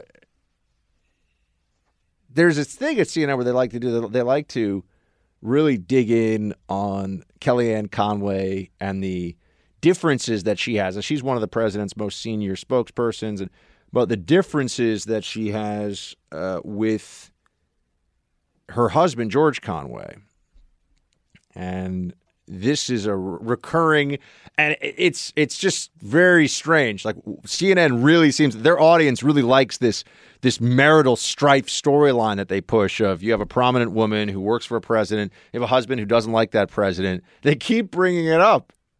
And Kellyanne Conway does not appreciate when they do. This was her with uh, with Wolf Blitzer. Let's hear some of the exchange a sensitive question, uh, and it's it's a political question. It's a substantive question. I don't want to talk about your marriage. I know that there are there are, there are issues there. Your husband, George Conway, he's a lawyer. Did you just say? Your husband, George no, no, Conway. Did you just say there are issues there? You don't want to talk about marriage? I don't want to talk about no. I don't want Why to talk. did you say that? I don't want to talk about your marriage. I don't want to talk about your. I want to talk about a substantive point that your husband, George Conway, made. He was on television all day yesterday during this, the first day of the impeachment hearings, and he said this about the president of the United States. I just want your reaction to the substance of what so he before said. you play the clip, which I haven't seen, why and why are you doing that? Because, because he's a legal scholar, he's a lawyer, and he was really going after the president of the United States, and he was and, all over and the relevance television yesterday. And and come on, I just Wait want you to- I just- and he's married to me. What you know, it, it, he happens to be married to you. What's But you wrong can with run that? the you can run the clip of Jeffrey. He happens to be married to me. That's bizarre. But he's Uh, also a legal scholar. He's he's got a substantive point. You can tell Wolf knows he's like in uh he's on some shaky ground here, but the audience loves it. The audience is gonna want it. You know, they're gonna want to see Kellyanne Conway on the hot seat. Oh, your husband said this, and you don't agree with your husband. So what do we make of that? they just look, folks. They they really. I was gonna say they, they can't help themselves. They can. They just they choose not to. They like to go with this storyline of Kellyanne Conway and her husband uh, in a feud because their audience likes to think of a prominent Trump supporting female who you know, has has trouble on the home front because of what her husband says. I mean, it's really messed up. Sensitive question, he goes. Why are you going to ask? This is the president's senior advisor, senior counselor. Why are you going to start asking a question that's sensitive, that's personal, that's not really? And uh, he goes, you know, there's issues there. And he tries to he tries to just jump past that. She goes, oh, hold on a second. And then she forced him to say, why are you asking me about him? Because he's my husband. Why are you trying to get me to go against my husband on national TV, Wolf? What's this all about? I mean, aren't there more important things for the country to be hearing about than whether or not Mr. and Mrs. Conway disagree on the on the nature of, of the president and what he's doing? One would think, one would think that CNN would have the uh, the common sense or the common decency, really, and that's what she went on to say. We didn't play the whole clip. You know, why do you guys have no decency? Why why can't you understand that what you're doing here is wrong? That what you are presenting here, what you're promoting here, is uh, something that makes a mockery of CNN. And she said that when she grew up, she used to watch CNN and really respected it. And I have to tell you, you know, I never liked CNN. Um, I was never somebody who's like, oh, uh, you know, I, I always I always knew it was liberal. I always knew that it was kind of the the cable news channel of the elites in some way, of the liberal elites. But I thought that it at least was professional. I thought there was a profession, and I think there used to be a professionalism in what they did, and it has just been abandoned. Um, it has just been absolutely cast away in favor of this anti-Trumpism, and I think it, it really does have to do with the, as Tucker says, the reclusive the reclusive dwarf king of CNN has a has a personal feud with this president, and will not will not be satisfied, will not be happy until that feud is uh, is satiated by the president either losing an election or even better, getting uh, pushed out of office. That is that is what they would like to see. Um, it's just, uh, you know, it's not going to change anytime soon. Unfortunately, it's not going to change at all. But this is this is where we are, and this is my my expectation going forward is that CNN is going to get even even crazier. Uh, even crazier. Oh wait, we got the president met with Erdogan. I didn't get to this yet today. Play uh, play twenty four. We have a great relationship with the Kurds. We have had. Uh, we're with them now. We get along with them. And by the way, I think the president, uh, he may have some factions within the Kurds, but I think the president has a great relationship with the Kurds. Many Kurds live currently in Turkey and they're happy and they're taken care of, including health care. We were talking about it before, including health care and education and other things. I know, I- it's some complexities here, uh, but Turkey, Turkey could use a brushback pitch or two from the United States. The Turkish government is not nearly as as helpful and as much of an ally. I mean, for a NATO allied country uh, to take the positions that Turkey has been taking, you know, not just recently, but in, in recent years, stretching back for a while. They also went with the S 400 missile system, buying it from Russia, which is raising questions about okay, well, we're not going to give them F 35s if they don't get rid of the S 400 missile system, right? Turkey is, uh, is caught in between the pull of Russia and the pull of the West. And one of the issues is that the Turkish people, especially outside of Istanbul and the main cities, the Turkish people do prefer this. You know, th- there are some countries, Russia's one of them, Turkey's one of them, where they have a cultural affinity for the strongman role uh, in leadership. They want somebody who embodies the nation. They want somebody who's the decider in this way. And so while we get very upset about the, I mean, Turkey is one of the worst places in the world to be a journalist. I think they've jailed more journalists than any other country or have more of them in prison than any other country. Uh, there's all kinds of crackdowns and authoritarianism. Authoritarianism in some countries is popular, and Turkey is one of them. So this is not a situation that I think is going to improve anytime soon. And the president being friendly with Erdogan in this way is I mean, look, he's got he's a state visit. He's coming to the White House. I get it, but uh, Turkey is not friendly to the Kurds on the other side of the Turkish border. That much is for sure. The Turks uh, Turks have already shown themselves to be maniacally anti-Kurd. In fact, I think there was some iPad Hey, uh, Team Buck, it's time for roll call. Hoping it didn't, it didn't sink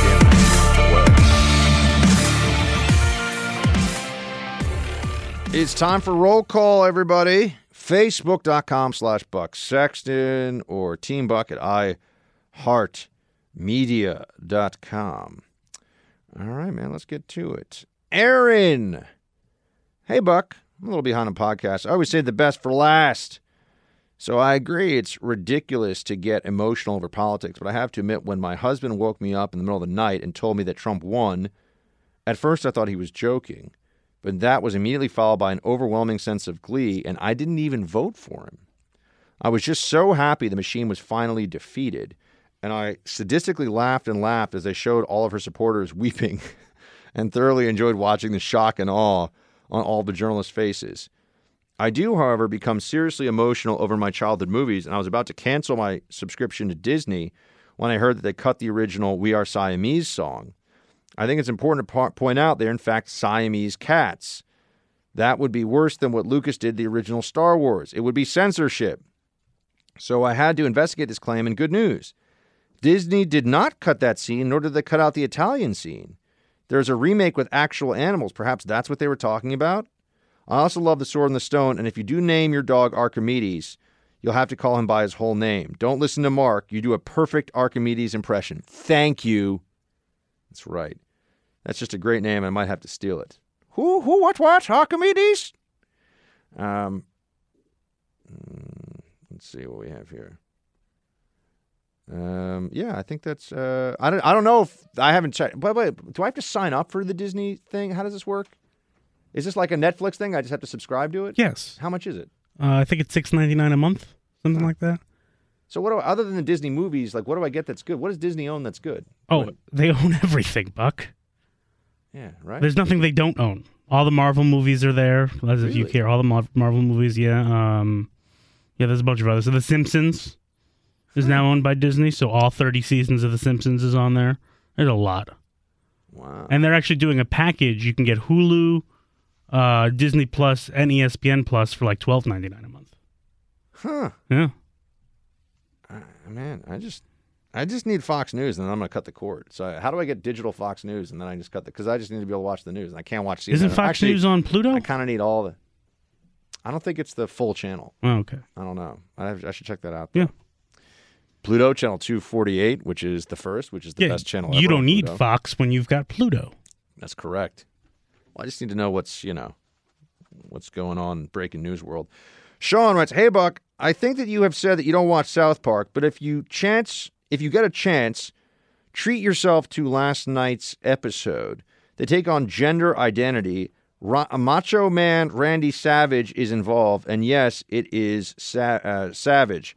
Shields high from behind enemy lines in California. Did you see this? This uh, gender identity thing with this? Do you are you a South Park guy? I'll watch it. I just don't watch it religiously. Yeah. I've seen some of the stuff. It's funny. Yeah, South Park is a very funny show generally. Yeah. I just Simpsons? You a Simpsons guy? I used to be like everyone. Yeah. The fact that it's still on It's pretty is remarkable. amazing. Yeah, that's true. All right, cool. Uh, let's see here. John Buck, thank you for being anti-dynasty. Our founding fathers would be proud.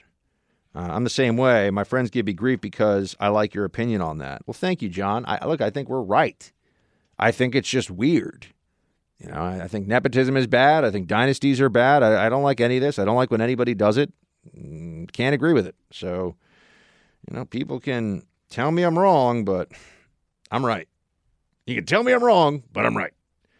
Gary, Buck, what's up with the excruciating long musical intro into each of your segments? I tune in to hear your views and commentary, not some second rate filler music at the beginning and end of each segment. Do you need to use this music for bathroom breaks? The musical lead ins have become so tedious that I switched the station so as not to subject myself to the music. I don't know what, what is he talking about on the on the terrestrial radio side? Yes, on radio. There's music. Is there anything that we can do about that? Not really. No, right? uh, the, stations have to the line up. Stations. Yeah, that, that's just the way it is. That's all syndicated radio shows. Yeah, that's what There's music. Listen to the podcast. I mean, if you really do we, hate it do that we much. play more music than other people on there? Uh, not I don't think so. No, I think we play a lot less. Okay. Yeah, we don't do any of the like. We don't come in with you know. Yeah, we don't come in with random songs Yeah. like a lot of shows do. I mean, I don't know, Gary. We love you, man. Stay with the Freedom Hut. I don't know what to tell you. I don't know how we listen can... to the podcast if it really bothers Yeah, you that listen much. to the podcast. There you go. Listen to the podcast. We because we don't have the music on the podcast, so there you go. Um, Jonathan writes, "Sorry to say, but I am done with Drudge. Can't really take the liberal slant." Side note, as I'm here, uh, both make the claim: whose head is bigger on Fox, you or Dan Bongino? I'm kidding. Keep us safe, keep us warm. Shields high. Uh, Dan Bongino's got a he's got a sizable he's got a legit cranium. I you know I respect the dome. He's got a legit. It's big. Is it as big as my head though? I don't know. We'd have to weigh them out. I mean, I have a I have a noggin. This thing is enormous. We had to widen the door in the Yeah. studio. I mean, it's like Bonk from Bonk's Adventure, which was a Turbo Graphics 16 game. It's probably before your time. You don't even know what TurboGrafx. I have no idea what that is. So there was a time when there were these uh, competitors to. Is PlayStation? Is, is there Nintendo still? Yeah, Nintendo Switch. I don't even know what that was. Wow. Okay. I thought PlayStation basically dominated the market now. Well, it's PlayStation, Xbox, and Nintendo still. Oh, Xbox. Yeah. Okay. Yeah, those are the three. Those are the There were a, there was a little time when there would be these um, video game systems that were and TurboGrafx 16 was one of them, and it actually had some pretty good games. Um, and I remember it was a handheld. This is how old I am. It was a handheld video game player that was in color and had this tiny like a two inch by two inch screen, or you know something, and it was in color though. And Everyone else is playing a Game Boy, and you have this ridiculous knockoff thing that nobody's ever no, heard this of. was this was more Before this a Game the- Boy? This was uh, like a souped up version again. This was super expensive. It was like three hundred fifty dollars back in the early nineties. This was like the. but see. it didn't have like Pokemon and the, all the fun games the actual This people is were so playing. before your time. You don't. Need, you don't. Need, you don't. Need, this is so before your time. You're not even. Is it? Yeah. Yeah. this is- you were like in, you weren't even in the womb. You were. I was you did not I was yet alive when the. Game Boy Color came out. This is pre Game Boy Color, I think. Anyway, it was revolutionary for its time. And there was a game called Bonk's Adventure. And it was a caveman with a giant head. And he would run around smacking people with his giant head. That was his weapon. That's you. He didn't quite have the, I think he was bald, though. So he didn't have quite the swoop. But I am Bonk from Well, you'd mess up your hair if you tried to headbutt Correct. people. I can't do that. You that. need a helmet or something. That's crazy. We can't. We can't have that. Now we know about concussions. So. Also true. Important thing to avoid.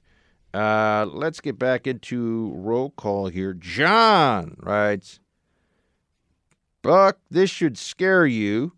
Glenn Beck presents the Democrats' Hydra. Huh. Um, uh, I got to check out with this. I don't know what Glenn's been up to. I got to go visit Glenn. I haven't seen Glenn in a while. I haven't talked to Glenn in a while. I hope he's. I hope he's good. And uh, I gotta. I gotta check it out. Um, Adam, uh, check Glenn out. And make sure he's doing okay. Adam, Elizabeth Warren sounds like Stuart's mom from Mad TV. Um, I'll have to take your word for it. I don't know. And also, you do a fantastic job speaking to truth. I listen daily on my hour drive home from work. Shields high, brother. Well, Adam, thank you. And that's one of the great things. That's why we put the podcast out earlier, so that people could listen whenever they want in the afternoon. This show is up every day before you leave work, for the most part, for most of you. Um, it's up in drive time all across the country. So I want this to be the show you listen to every day. I want you guys to be listening to the Buck Sexton show. Uh, it's up by three Eastern. You know, producer Mark is like the guy who is running the Matrix, and uh, he makes sure the Matrix runs on time. That's gonna be uh, that's gonna be it for today, team. Um, thanks so much for calling. I mean, for for joining and for writing in, maybe for calling in. We will talk to you tomorrow. Shields high.